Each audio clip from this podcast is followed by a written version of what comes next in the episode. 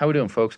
My guest today is going to be Jeremy Bloom. Jeremy is an entrepreneur, philanthropist, former college football All-American, NFL player, author, and one of the greatest mogul skiers of all time. As a football player, Bloom was an All American at the University of Colorado and played for the Philadelphia Eagles and the Pittsburgh Steelers. As a mogul skier, Jeremy is one of the greatest of all time. He's a two time Olympian, three time world champion, 11 time World Cup winner, with 26 World Cup podiums, and juggled a lot of his success on the slopes while playing football at the same time. As a philanthropist, he founded the Wish of a Lifetime Foundation, which grants lifelong wishes to older adults. Jeremy also wrote the bestseller Fueled by Failure, where he shares the most important lessons that he learned in hopes of helping others increase their chances of realizing their dreams. Jeremy is also the CEO and founder of Integrate, a venture backed marketing software company. In this episode, we discuss not only Jeremy's drive, but what he does to manage his time and make the most of his day. I hope you enjoyed Jeremy's journey of failures and successes so far, and please make sure to like, share, and subscribe. Thanks, guys, and enjoy. Perfect. We're rolling. Jeremy, thank you for taking the time, buddy. It's great to catch Always up a little good bit. to Great see you, my man. Always good to see you. Yeah, no, it's uh, it's been a long road as we are kind of just catching up uh, beforehand, and it was it was nice over the with all the bad things that have happened from uh, quarantine. A couple of the the good things, and one of the things kind of took me a little bit to get to was uh, this bad boy right here. Mm. Finally able to to take some time, get that. Um, and it I've there's so many great takeaways from that uh, from that book, and it's funny kind of going in and being a part and uh, you know kind of remembering some of those certain instances and and stuff like that. But one of the things that I really took away and kind of stuck to heart for me was um, failing by not setting shorter deadlines. That really like stuck out. And I was like, man, I fuck, I do that a lot. That that'll happen where I'm not setting the you know, and I'll just be like, ah, I'm gonna get to it. I'm gonna get to it and uh, it seems like there there are certainly a bunch of takeaways from that book, but that really kind of stu- stuck out to me. Yeah, you know, writing the book was um, a fun adventure for me. When, when, the publisher reached out to me and said, "Hey, we we're interested in in having you write a book. Have you ever thought about doing that? And you know, if so, what what would you want to write about?" And I've always been fascinated by this idea that everybody, no matter who you are, has moments of failure Walt Disney fired from his first job for a lack of imagination. Steve Jobs fired from Apple before returning them to glory. Michael Jordan cut twice in high school. But why was it that those guys were able to deal with that adversity and use it as a catalyst to become world class? And some other people experience that type of adversity and can never overcome it. They wear it, they own it, it, it kind of owns them. Mm-hmm. And so I wrote back to the publisher, I said, I want to write a book on failure. And you know, it, they they wrote me back in a in a kind way, saying no thanks. Like, you know, nobody wants to to read a book on on failure. But you know, I convinced them that you know this is not a book about failure. This is a book about winning. This is a book about how to become great at anything using kind of anecdotes from my life through my journey of the NFL and in the Olympics, but also other people's uh, stories like like the three that I that I mentioned. And it really was a fun adventure. I, I learned a lot. The thesis of the book is there's a way to use the inevitable moments in our life where we don't accomplish our goals to recalibrate our compass to success. And I think that's what's most important is learning the skill and ability to use these moments in our lives that are going to happen no matter what um, to better inform the compass of success, to learn from them. But to your point, uh, you know, you mentioned the time frame to move on from them. We cannot wear these things. They do not own us. They aren't. They they do not define us. Uh, we just have to use them to to keep moving in life. And and so yeah, the book's called Fueled by Failure. Um, it's on Amazon, and and uh, it, it was a fun adventure. Yeah, no, it's a it's a great read. So it's a good good holiday for uh, anybody out there to check it out. I would definitely uh, definitely recommend it. But it's one of those things, you know, I had uh, Stephen Long, who I know uh, used for a time there. He was on the podcast, and it was great to and to get his perspective um, and just listen to how when he's going through and, and talking about goal setting and kind of game planning and coming up with those certain things. A, a, a lot of the different people I've had on have total a bunch of different tactics you know uh, hannah kearney taking notes and writing everything down making all kinds of lists and having uh, nate Checketts the ceo kind of having a two week block of everything set out you know uh, ceo for Rhone And the interesting thing from uh, performance psychologist Stephen Long was just like, yeah, I'm pretty much now, today, and then tomorrow. There's a couple things I'll add in, but that's really uh, just that shorter kind of uh, focus on really tackling in the moment and, and what you can take care of day to day. Yeah, that, that sounds like a, a healthy way to live it's not the way that I live. I I wish that that was the case sometimes, but but I also think my long term thinking has all, also benefited me, you know, in various ways. I'll give you an example. When I was 19, I, I was um, an Olympian. Um, I was a world champion in skiing. Um, I just finished my college football freshman season at the University of Colorado as an All American you would think for for a guy like me at 19 i would be kind of on top of the world. I mean these were the two biggest dreams that i had you know play play major division one college football and be be a, be an all-american and be a world champion in the sport of, of freestyle skiing that i love so much. But it, it it was a good feeling but but there was this overwhelming feeling of fear and that that fear was what what's my life going to look like after football and skiing mm-hmm. we all know you know no matter who you are athletics ends, professional athletics ends at a very relatively young age in the grand scheme of like the average lifespan of a human being. So we all go through this reinvention period. And it was that fear uh, and long-term planning that that ultimately led me to, to where I am today, you know, as a tech CEO and and a, um, a founder of a nonprofit. But but I had to like pick up every rock along the way Mm-hmm. You know, I invested in things, you know, along the way, both from a mindshare perspective and from a capital pers- perspective that didn't work. But all those paths led me to ultimately what was my transition. And if anyone were to ask me, like, what am I, you know, most grateful for? Um, I'm, I'm, definitely grateful for the success and the experiences, but I'm most grateful for the transition because I felt like in a very short period uh, of time, I was able to transition uh, from being a professional athlete into a tech CEO and founder and, and a nonprofit founder. And, and I think it's rare. I, I think that's the exception, not the norm, because people get caught flat footed. Mm-hmm. People get caught flat footed. They think it's going to last forever and, and it doesn't. And, and one day you're, you're kind of um, in this new world where it's like, I don't have to go to ski practice. I don't have to go to football practice. You know, th- those things no longer exist. Now I have to kind of redefine and reshape my, my life and, and what it's going to look like yeah kind of self self motivate there i mean one of the things you touched on it earlier that has always and i've always been uh, aware of it and kind of just seen it being around you and everything else is just the curiosity you know you've always kind of wh- where's that curiosity come from? You know i think that helps with kind of as you talk about in the book like planting those seeds and kind of having those looking under those different rocks and let's see what's under here. I mean where, where's that curiosity kind of come have you always had it? I've always had the belief that i'm an expert at none and a mm-hmm. student of everything. Mm-hmm. you know and, and and that intellectual curiosity has helped me in a couple ways. In athletics it never gave me a sense of entitlement so when, when i raised you know made the us ski team at 15 world champion olympian at 19 two-time olympian at 23 three-time world champion and then drafted in the nfl at 24 in, at the age of 24 i never felt entitled. I never felt like i made it. I always felt like I was chasing greatness, and I never felt like I, I, I achieved it. And it was that intellectual curiosity and, and I guess lack of, of feeling of, of achievement that drove me to continue to invest, to continue to work, to to continue to do the things to you know that sometimes you forget to do when you're on top. You know, most people say it's easier to get to number one and harder to stay at number one. Yeah. Um, because that that level of success, you know, can can be a bit of a drug in the sense of you know, maybe I don't need to work out at 6 a.m. anymore, you know, or do the things that I, I needed to do. And, you know, now in this new phase of, of my life um, as a CEO and founder, oh my gosh, I have, I learned things, I learned new things every single day. I started Integrate nine years ago with an idea on a whiteboard.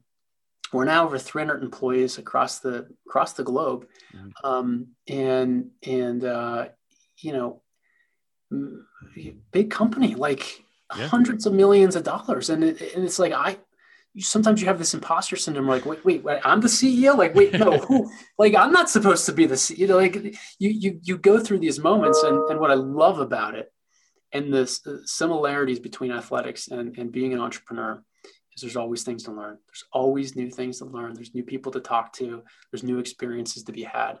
And you, I don't believe you ever become a master. I, I really mm-hmm. don't. I, I just think you're always on this continual path of learning. Yeah. I mean, it's it's super uh, fascinating to me because I mean, just I think that there are a lot of people out there that are just so into their field and they don't really want to branch out. And as you say, once the road ends, like you're caught flat footed, you kind of don't know the next step or, or what to move on to. And it's interesting, like that, that curiosity, uh, cause you've always had the passion for winning and the drive has always been there. Um, but I think that that curiosity is kind of a, a unique feature that um, you is r- rare to find for sure. Well, you know, and I, and I, I think you've experienced this uh, a good deal in your life as well, and everybody does to some mm-hmm. extent. We, if we live long enough, we all redefine ourselves. We we all go through this, you know, reinventions throughout the decades of our lives, and reinvention can be very scary because most human beings don't like the unknown, mm-hmm. and and I think that's a, a, human quality that most of us have. Like we're scared of of uh, the unknown. I mean, we like predictability right? I mean that's a very human trait. So so those moments can be you know really scary in the sense of like gosh i don't i don't know what to expect. Like what's around that corner? And and but at the same time there's this amazing amount of energy and inertia that's created from those moments in our life. And if we can tap in to the signal and eliminate the noise, right? The, the signal is is kind of the compass. The, the noise is that all the surrounding things trying to push us off of our path. And we can really lock into what that signal is. Mm-hmm. I think it's the most meaningful journeys of our lives, these these pivotal and, and critical changes. Yeah. No, absolutely. I mean, it's it's interesting too to to kind of I feel like you have to make sure that you surround yourself with the right people that are willing to to be out of the comfort zone, right? I mean, a lot of it, you know, being uncomfortable is like you said, it's not an inherently human trait. We're not like, eh, let's, you know, just continue with the nine to five or whatever else, like kind of bouncing around. It's it's not fun. I mean, I remember as when I've started this, I'm like 30 episodes in, but the first one, I'm like, man, I sound awful. This is not right. I don't know. I just kind of like to talk. you know, I'm not doing all these like self-defeating thoughts that we, of course, you know, that we we always have, and and, and you know, that's that's just really, you know, a normal normal quality of doing something new. So for you, who have has like helped or who do you use to to kind of lean on when you're going out of these comfort zones and you're kind of a little bit uncomfortable like who who are those people that have kind of helped uh, you along your journey and along the way gosh there's there's so many people mm-hmm. uh, be impossible to to, to know, know them all but as i reflect on you know my life i mean you, your your dad is right up there near the top mm-hmm. you know, your, your dad was not just my my ski agent for for basically my whole my whole career um, but he was one of my you know main go-to advisors. It was like it was like your dad and my dad you know like that was the list of, of people. And i have such um, a love and admiration for um, for your dad for you know everything that he has done for me and you know continues to do for me as, as a friend Andy Carroll is a legend. Um, so you know he he's he's a guy, and you know Bobby, I was really lucky in tech, and and and I'll, I'll tell you why. When I was with the Pittsburgh Steelers, and, but I was really at that point in my career, I'm like, okay, I, I don't, I don't think I, I want to do sports that, that much more. I, I felt my mind moving on. That's not necessarily my, my body. I was what, 26 years of age. I mean, I could have skied for many, many uh, more years. I mean, most people find it somewhat, um, you know, ironic that I only skied four years of World Cup. Yeah. You know, 2002 was my first season of World Cup. That was an Olympic year, and 2006 was my last. Yeah you know, and and so you know most skiers ski you know 16 years or whatever. So I I was a you know around skiing for a very short period of time, um, but I knew I wanted to move to, to move on. So I, I went to the TED conference, and, and, I didn't even know what the TED conference was at the time. You know, like the TED videos, and I was just like, hey, I heard you know really inspirational people go to this thing, and maybe I could you know find some inspiration. It's the first night of the TED conference. I know not a single person there and I and I sit down for dinner at this round table. This guy sits next to me. Happens to be a Philadelphia Eagle fan. His name's Chad. So Chad and I hit it off. We're talking about the birds. He he's in tech. I'm like, that's cool. I said, where do you work? He said, I work at YouTube. I said, that's awesome. I like YouTube. And you know, the table starts filling up. We're talking, and then you know, somewhere around dessert, I said, what, what do you do at YouTube? He said, oh, I started it. I'm the founder. It's Chad Hurley. I had no idea, you know. And so Chad and I became really good friends. And before I knew it, it's like Chad Hurley. Mm-hmm. And next to him is Sergey Brin, the founder of Google. And next to him is Bill Maris, who built Google Ventures. And so I built this tribe like really early in tech of like people that I was starstruck to be mm-hmm. around. Right. But I would say one of my best qualities um, has been to be a sponge in the room. I love being a little bit in the background, not talking a lot, but observing and just like being that sponge and to be around guys like that and to be a sponge of what they're doing. I mean, transforming the internet, transforming the world, these, these guys, that provided an amazing amount of inspiration for me to get into tech and start a company. And these are still the, you know, guys and, and, and many other now that I call upon when, when I'm stuck, when mm-hmm. I need help, yeah. when I need advice. And, and I'm super grateful and humbled to be able to do that and have these types of, you know, luminary figures um, caring about what, what I'm up to. Now, talking about being like a sponge for you, is that is that like a few takeaways from the moment or is that because i mean it can be hard when you go through and and you know like any book that i'll read or you know a lot of those different things or you listen to an audio book it's it can be so hard to like oh that's a good thing to remember. Oh that's a good thing to you know like okay i'll write that down. So for so for you when you're kind of in the background and you're trying to absorb as, as much information as you can is it like all right what are the three big takeaways? Or is it you need to remember that. Get the iphone out. Yeah you know I, don't know if i've ever had an original thought in my whole life. That shows you how dumb i am right? So like so when you talk about like being a sponge it's like learning through osmosis. And, and i think the i learned it really through my father who's a psychologist. So at a young age having a dad as a psychologist it, it, taught me he taught me to be introspective in the world mm-hmm. to analyze my surroundings, always know what's happening in my surroundings and read the environment. He used to say that all the time. Jeremy, read your environment. Yeah. And if I, maybe I was acting one way, so from a very young age, I, I, you know, he, my, my dad Larry taught me to to read the environment, and so no, it's not just about like three takeaways. It's like analyzing everything. Like, what's the demeanor? Mm-hmm. What's the energy level? What's the cadence of conversation? What are the questions being asked? I think yeah. the smartest people in the world ask the best questions. It, smartest people in the world don't give the best answers necessarily. The smartest people in the world I've ever been around ask the best questions. Mm-hmm. And it's the questions that draw out the wisdom and extract the wisdom of others. I'm not great at asking questions. I need to get a lot better. It's something I work on. It's a hard skill to have. But every once in a while, I'll nail a really good question from somebody I'm talking to. Yeah and I'll get more information, wisdom out of that person that I could have, you know, had in, t- you know, two years of MBA class or whatever. And so I think if you're lucky enough to be around greatness, if you're lucky to be around great people, and you're thoughtful enough to build a relationship beyond asking them for something. Right. You know, I built a relationship with Chad Hurley. I said, "Hey, let me take you through an Olympic lake circuit. I'll make you puke in five minutes. I guarantee." He's like, "Yeah, bring it on." Well, you know, like maybe six minutes, but it happened.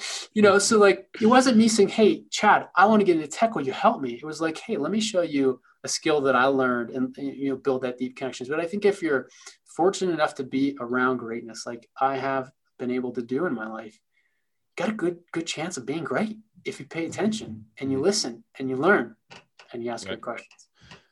Got to ask the good questions. No, it's one of those things though. And I think it's, I'll find you know, nine out of 10 times when I'm having conversations with different people and around them, you can just tell when the eyes glaze over and you know you're having a conversation with them. You're reading your environment. Like, oh, you're just you're just waiting for you to talk. All right, let's I'll, I'll just be quiet now. And then all right, what were you gonna say? Let's let's bring that out. yeah. No, that, that's good. That's part of reading the environment, reading your audience. The other thing that I, I really had to learn uh, pretty quickly in, in technology uh, or, or, being a CEO that I had no idea about in mm-hmm. sports. Mm-hmm is everybody likes to ingest information in different ways. Yeah. And and I never knew that. I, have been around football guys, Olympic guys and gals my whole life. That's kind of like one track minded people mm-hmm. who are pretty similar in nature. And I was thrown into an environment where I had to communicate with engineers, computer scientists. Well, and I'll give you an example. Early days at Integrate, I love big ideas. So, like, give me a whiteboard. I love being like, hey, this is how we're going to take over the world and I would draw these fun pictures and I'd bring these things together and I'd have one side of the room integrate like so pumped up, ready to rock, ready to run through walls to go change the world. And I have another side of the room looking at me with that like glossed over look of fear. And I never understood it until I got certified to administer the Myers Briggs. Myers Briggs is a personality test to understand how humans like to ingest information and um, how they like to, to, to deliver information. Mm-hmm. And it was at that point where I learned like engineers, not, not all of them, but a lot of them are sequential thinkers. So if you're communicating with an engineer or a sequential thinker, they like one plus one to equal two. Yeah. And if they can't find a path to get to ultimately where you're trying to get them to, meaning one plus one equals two and two plus two equals four, um, you know, et cetera, then, then they have a really hard time ingesting the information you're giving them. Mm-hmm. So for me, a big idea guy, like I have no idea how we're going to get here. I just know this is where we need to get to. Sending that message to a bunch of engineers stressed them out. And yeah. I don't I don't even think they really liked me, right? Because I was like this leader that stressed them out. but I've had to learn along the along the way, but I think it's a valuable skill for anybody mm-hmm. is when you say something to somebody, they don't always hear what you think they said. Right. And it's a great idea, especially with closer relationships, of asking the question, hey, when I said that, whatever it is, how did you experience that? What did you experience me mm-hmm. saying? Right. And it's it is fascinating to, to hear like the differing things that people will will will replay back to what you said. And oftentimes it's totally misunderstood. Yeah, I mean, it, it sounds uh, honestly a lot like you're, you're turning into a coach, dude, for sure. Because I mean, it's one of the things I, you know, coach you. You can't have uh, just one arrow in the quiver, right? You have to be able to. Each personality is a little bit different, and you have to find a different way to get that light bulb to go off, right? Get this information to to reach you correctly. And one of the main things when I'm coaching is uh, you you got to communicate. I'd rather over communicate than under communicate, and I can't fix problems I don't know about. So it is one of those vital things being able to reach those people and communicate effectively. I mean, a spot spot on. And and you know, one of the conclusive data points as to why people stay at companies is because they're on a path of learning, meaning their direct report helps them learn and helps them solve questions or uh, solve problems by asking questions mm-hmm. rather than telling them the answer. I mean, this is this is innate in who we are as human beings. We we actually do like to learn it, you know, and especially if we're open-minded enough to do so. And gr- what do great coaches do? Great coaches help us learn, right? Yeah. Like, isn't yeah. that the the goal of a of a coach? I don't think of myself as a coach, um, although I'm flattered by by the comment because I think it's true. to me there, there's nothing better than a coach. Yeah. But I think of myself as a student of life, and mm-hmm. and there, there's topics that I'm I become fascinated with, and when I when I'm fascinated with something, I want to jump in like cannonball in the water. I don't want to like put my foot in and t- test the temperature of the water. Like I just want to jump fully in, immerse myself, read all the books, talk to people, and and and try to you know try, try to understand whatever those topics are. Now, kind of jumping in and, and being able to to immerse yourself. How do you tackle time management? Because that's one of those interested, especially for you. I mean, you, um, with the Wish of a Lifetime Foundation and the philanthropy, and then also running Integrate and all the and then also your personal life. I mean there's so many different things. How how do you kind of tackle uh, time management and not get overwhelmed? Yeah, yeah there's a there's a lot going on in my life from a personal perspective to building a home to running a business to wish of a lifetime just got acquired by AARP so integrating into a multiple billion dollar organization with 38 million members. Um, and here's what i'll say about it. Here's what i've learned I think the notion of work life balance is a mm. fallacy. Okay. I don't think there's a balancing act. I don't think it ever balances itself out. So, what I believe in and what I have subscribed to is work life integration. And for me, the word integration is much more intentional than trying to balance something. Mm-hmm. And so, what I do is I get very intentional with my time every every week fortunately I have great people around me. I have a chief of staff who helps me operationalize projects and integrate. I have an executive EA who helps me, you know, balance out my my time and structure my time. And, and I really rely on you know a big team to you know do the projects that I don't think I'm the best suited for. So to be able to delegate, hey, this came to my desk, it's probably best suited for you. Mm-hmm. And to so to be able to get good at delegation and then just get really intentional with with time and, and, this is something i would encourage everybody to think about whether you're running a company or whether you're an athlete whether you're not currently working either even if you're in school And the way that you do it, I like to do it on a Sunday. I like to look on a Sunday. I look at Monday, Tuesday, Wednesday, Thursday, Friday my time, and I go over everything that I need to, need to do. And I've gotten to know myself, uh, you know, good enough. So I'm like, that's not going to work for me. That's going to stress me out, or that's going to take away time from this. And there's a couple non-negotiables in my schedule. Um, and the first one is fitness. So from you know seven in the morning till nine thirty um, in the morning, nothing can be scheduled. Now we have an office in London, and that's like the most convenient time for for folks in London to to, to connect. Um, but but uh, when I connect with the London team, it's at 9:30 Mountain Time. And there's a reason for that. That's the time where I, I got to take care of my fitness, man. I got to get on a treadmill. I gotta I gotta get in the sauna. I gotta sweat. I gotta stretch. I gotta do some meditation because I know if I don't do it at that window, it's gone. I'm not doing it at five o'clock and six o'clock. The, the day just completely escapes. Mm-hmm. But it takes a lot of discipline to make sure that that time is completely you know blocked out. Now there's there's other variables for other people. I mean maybe you if you work for a company and you have you have a call at seven o'clock you can't tell your boss i'm not going to be on that because i'm working out. I totally you know totally get that. Mm-hmm. but you can have the conversation like you know health and fitness or whatever it is time with family is, is a priority. And i think getting really intentional of how you fit those things into your schedule will reach a point you'll reach a point where you feel like you're being efficient with your time with your time. Mm-hmm. So going in and make sure you're kind of attention uh, intentional with with your priorities. It sounds like as well. Like you know, obviously for you, fitness is is a, a priority, and and it gets those endorphins going. And then like, all right, bring on the the busyness of the day, and and what's going to happen there. Now, one of those yeah, things I, mean, I, wanted to touch on, and I was curious about. I saw you're on that uh, that Rogue uh, assault runner. Is that thing pretty sweet? Is that uh, what is it?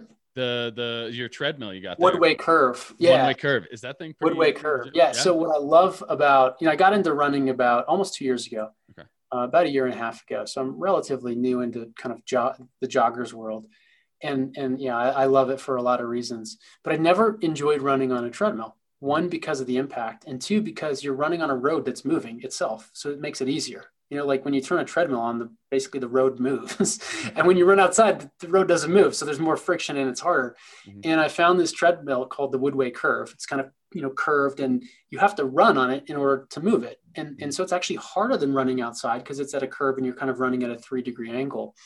Um, and it's but it's very low impact. Yeah it's it's been phenomenal for for me. Um, and and i i believe that without health and wellness, and I'm not just talking physical, but I'm talking mental, all mm-hmm. kind of fully encompassing. Um, I, I, don't think we can be good husbands. I don't think we can be good athletes. I don't think we can be good human beings. I think that's the I think that's the center of the universe is like our health, our physical health, and our mental health. And so I believe in ma- making sure that we take care of that first. If we do that, then what I think can happen is we become great employees, we become great family members, we become good spouses, you know, because we're taking care of ourselves. So mm-hmm. that's my priority set. And if I were to ever work for somebody that said, well, I don't care about your health and, and wellness, I'd quit. And I don't care how much money I was making. I don't care how I'd find another boss. Like, you know, if, if you can't understand that, that that's, that's, you know, should be a priority. And if you can't work around that, then it's probably not somebody that I would want to work for. No, absolutely. Yeah, I've been. I mean, I've been watching on uh, on Instagram, and we chat a little bit back and forth. And and the one thing that uh, I really was able to take away is is not only I don't know if you got a chance to read Matthew Walker's Why We Sleep, but uh, oh, uh, that's one of the bit. Yeah, that has been uh, yeah fantastic. That was uh, annoyingly to everyone in the family last year, that was all their Christmas presents. So I think everybody oh, was. That's a great Christmas. Yeah, that was everybody's Christmas. I think my brother was. Yeah, he was definitely a little pissed off. Like, dude, I got kids. I don't have time to. I'm like, yeah, you, got to make time, man. You got to make some time to get some sleep. It's all about priorities. Yeah. yeah. no, absolutely. And the other thing is is a little bit of fasting. You know, this summer I did my first. uh I did a, a 182 hours water only, which was uh, which was good. And I know that uh, you've done a, a, couple of those, and uh, it, it, it definitely um, it's amazing to see the difference in in focus and how the body adapts and changes. I feel like those that first two or three days, you know, like 72 hours, you're kind of a little bit hungry. And then when you wake up that next day, it's like, okay, you're kind of just go into a little bit of coast mode and and the focus mentally is pretty uh pretty incredible, I feel like.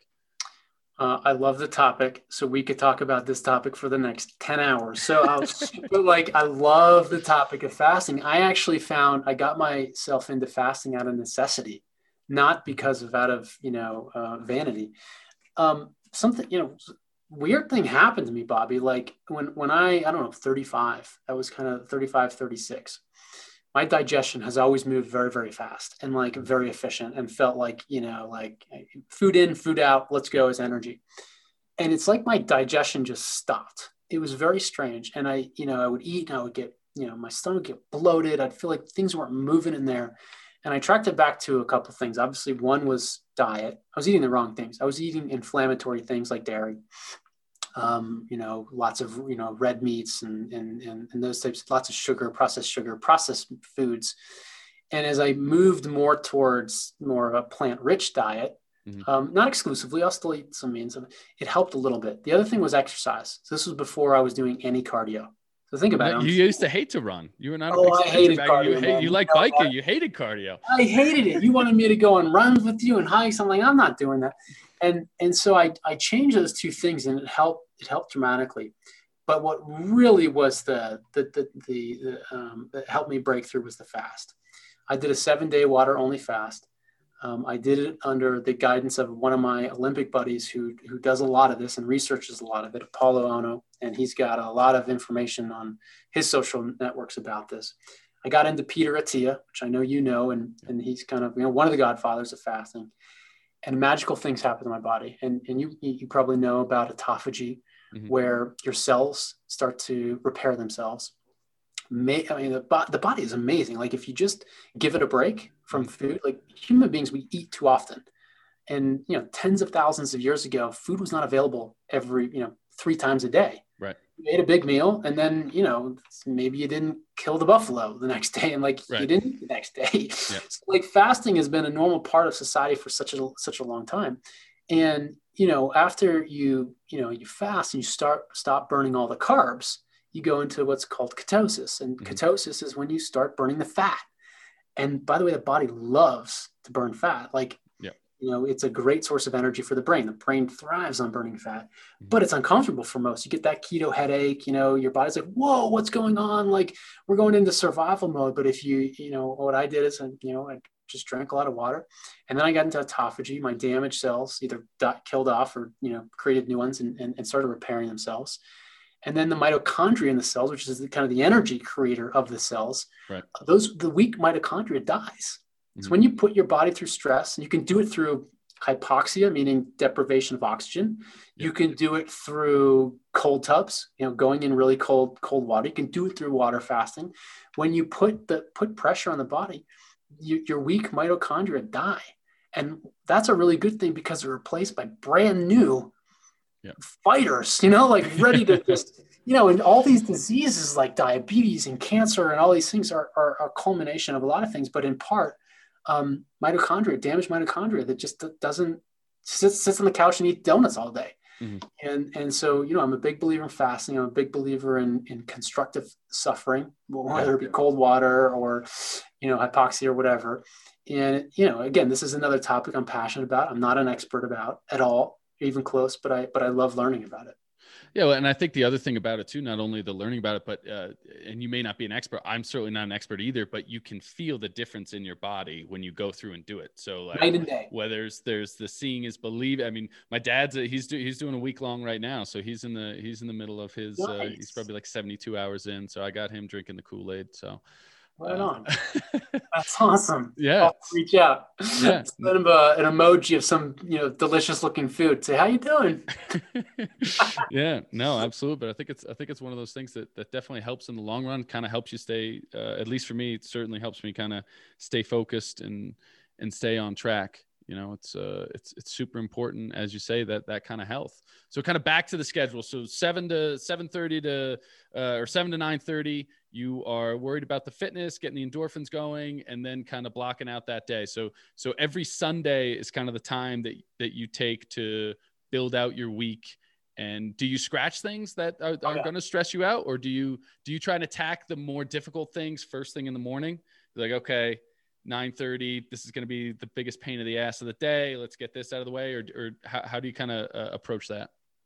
Yeah. So, well, I have a lot of help. Ma- Megan Lee, my executive admin, has been with me for 10 years. So she knows me as well as I do. So she's actually the one, hey, this is going to stress you out. You're like, oh yeah, you're right. So that that's helpful. But but if you know, for anybody else, yes, Sunday, that's the day to take a look at your schedule. I think, you know, and, and look at Monday, look at Tuesday, look at Wednesday, look at Thursday, look at Friday, and say no to things.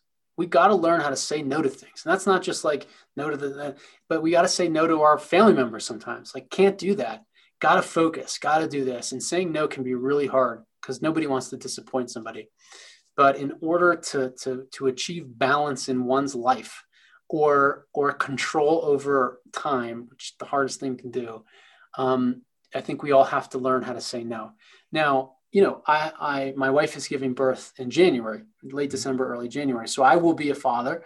Do I know what it's like to be a dad? No. And if anybody's listening that is a dad, is probably laughing at me right now, saying, "Ha ha, just wait, buddy. You think 7:30 to 9:30 is your time? Just wait." And and that might be true. And and and so you know there will be new priorities, um, you know, entering my life, and I'll have to recalibrate um, and kind of you know you know be adaptable and that's cool. But yeah right now that's that's kind of you know my um that's me time. 7 30 9 30 that's me time. Now uh, kind of building on on top of that for for people that are kind of whether they're getting started in their athletic career or they're in the middle of their athletic career or they're trying to go into entrepreneurship or, or something like that other than kind of the schedule and some of the things that we touched on what would be a couple uh, major pieces of uh, advice for them? Um whatever goals that you're setting, they're not big enough. you know what I mean? Like yeah.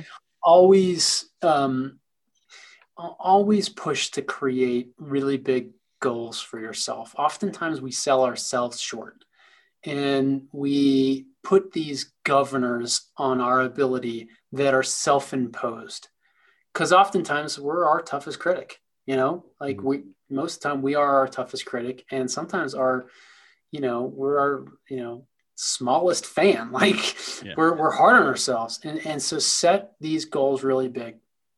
And then the way i like to look at embarking on whatever journey whether it be athletic or entrepreneurial or whatever i like to think of the analogy of climbing a big mountain. So think about everest. Mm-hmm. And you know when you reach the top of everest that's your goal. That's when you would accomplish your goal well everest has base camps. Everest doesn't you know you can't summit it overnight. It has you know death defying obstacles of mother nature. Lots of people get to base camp three and only and have to hike back to base camp two. And i think these analogies are true in life uh, where we hit these setbacks we fall we stumble we slide back down to base camp one.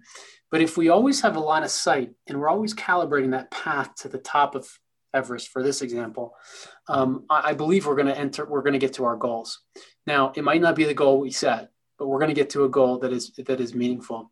Mm-hmm. And so that's the way I like to look at it.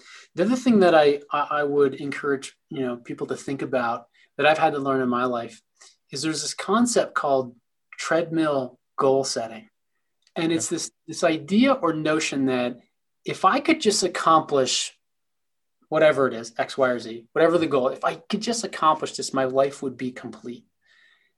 And that's just not true. Like nobody reaches that goal and says, this is enough. Most of the time, we reach that goal, feels good, and then we set another goal. So we're on this kind of proverbial treadmill, and that we're always setting these goals, accomplishing it, and never gives us the fulfillment that, that we need. And why I think that's important is because we should set goals for ourselves so that when we reach them, we shouldn't think that they're going to give us fulfillment or happiness. Mm-hmm. And on the flip side of that, we shouldn't look at our, our own lives and say, well, I'm unhappy um, because I didn't accomplish that goal. Mm-hmm. Um, I was an executive producer on The Way to Gold, uh, which is a documentary on, on HBO. We had Michael Phelps, Paulo Ohno, Shaun White, uh, uh, Bode Miller. I mean, you go down the list of people. Yeah, and awesome. it was a documentary on mental health. And what was universally true, these are the most successful Olympians of all time, is that one, they all went through depression different levels, some extreme, some some maybe more normal, and all of them have money and a trophy case full of medals. And I think the powerful message there for everybody, for society, is that money and trophies do not bring happiness.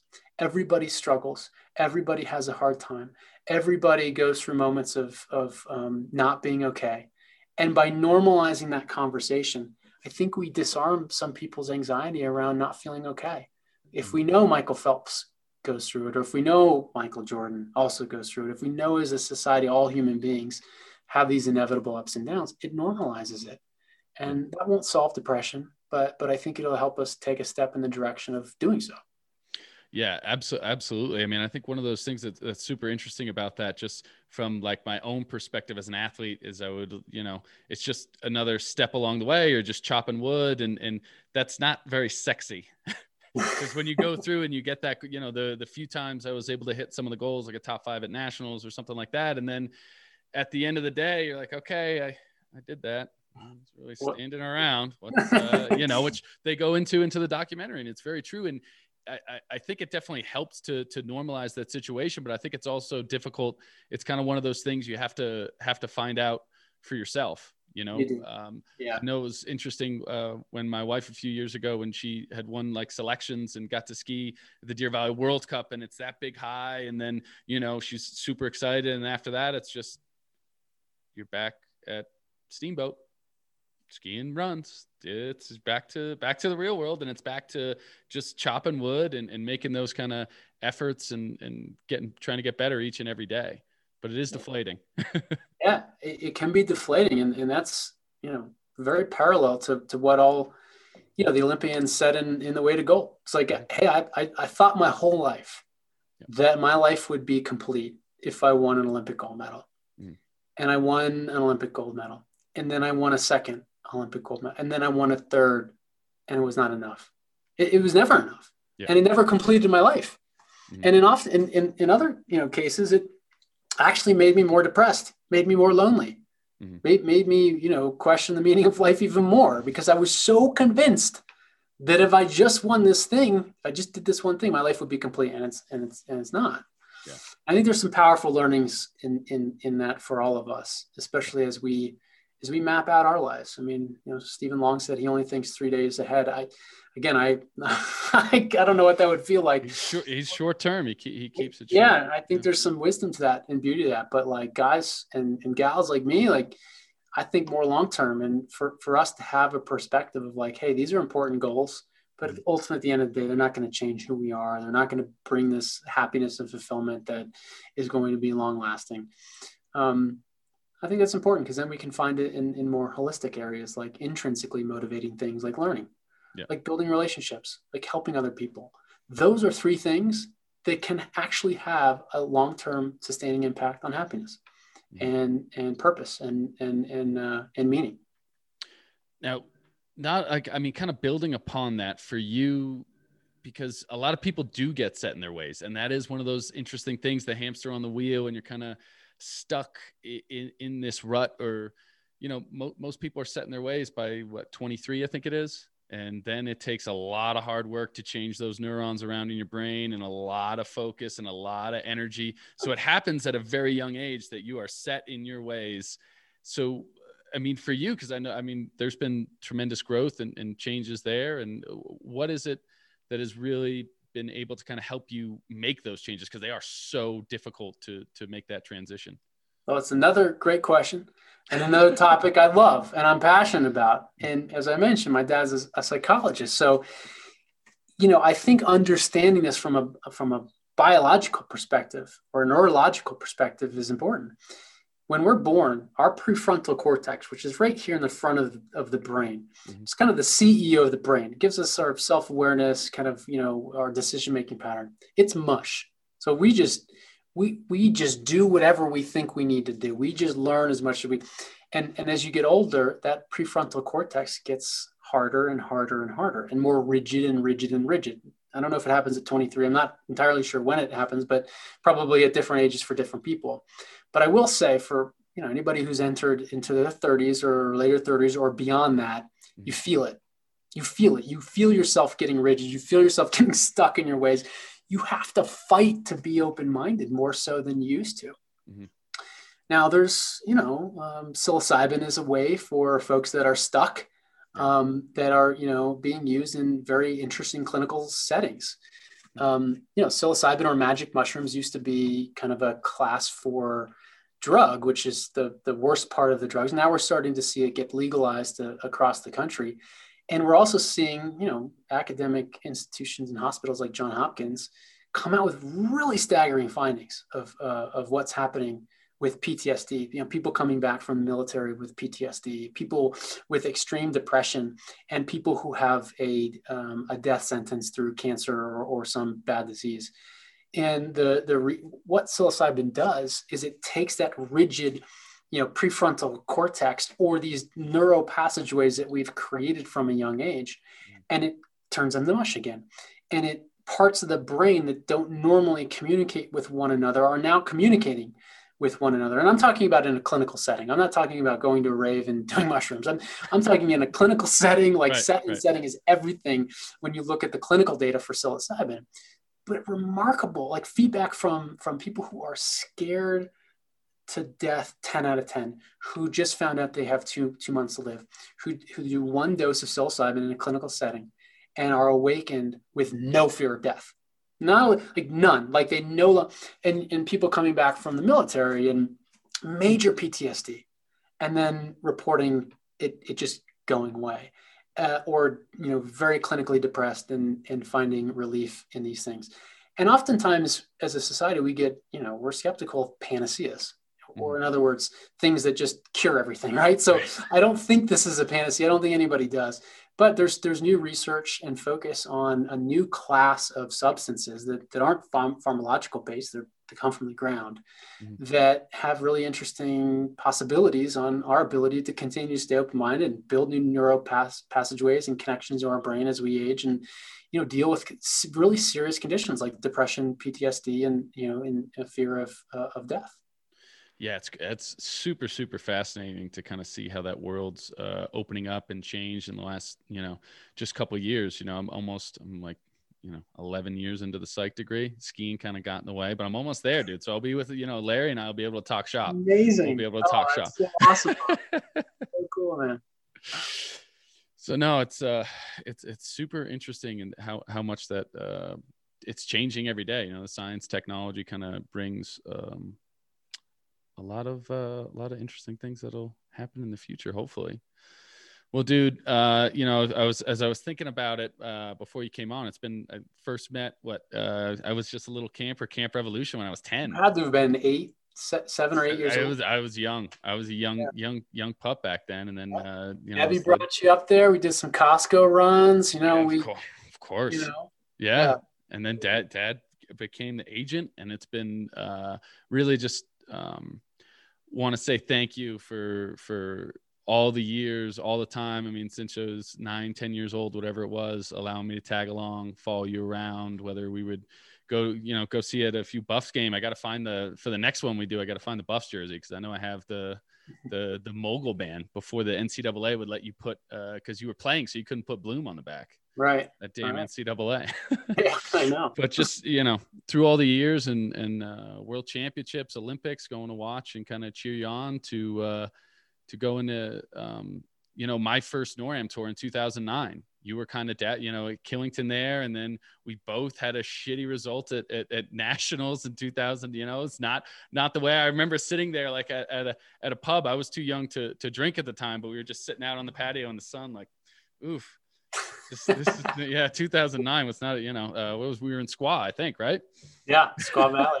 Uh, and then, and then coming back around to to going to watch you um, make it into the Hall of Fame. Hall of Fame acceptance and, and going down and seeing some tears in the old man's eyes and, and mm-hmm. going through that that whole experience and and the journey has just uh, really been awesome, man. So thank you so much for for taking the time. I, I really do appreciate it, and hopefully next time we'll be able to do this uh, in person once I kind of get the the studio up and running. So thank you. Well, man, it's it's my pleasure. You you know you you will always be family to me. Your whole family will always be family to me. I am indebted to your dad and, and Debbie and and uh, the whole crew. So always a pleasure to see you. And um, thanks for uh, thanks for the conversation. We covered a lot of ground, a lot of topics we covered. and we didn't even get into bum skiing, dude. we haven't even gotten there yet, or some of the so that we'll save that for the next one. But uh, thanks a lot. I know I know you're a busy man, and uh, really appreciate it, dude.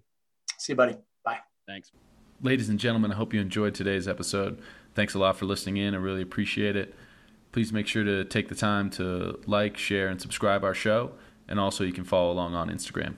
Thanks.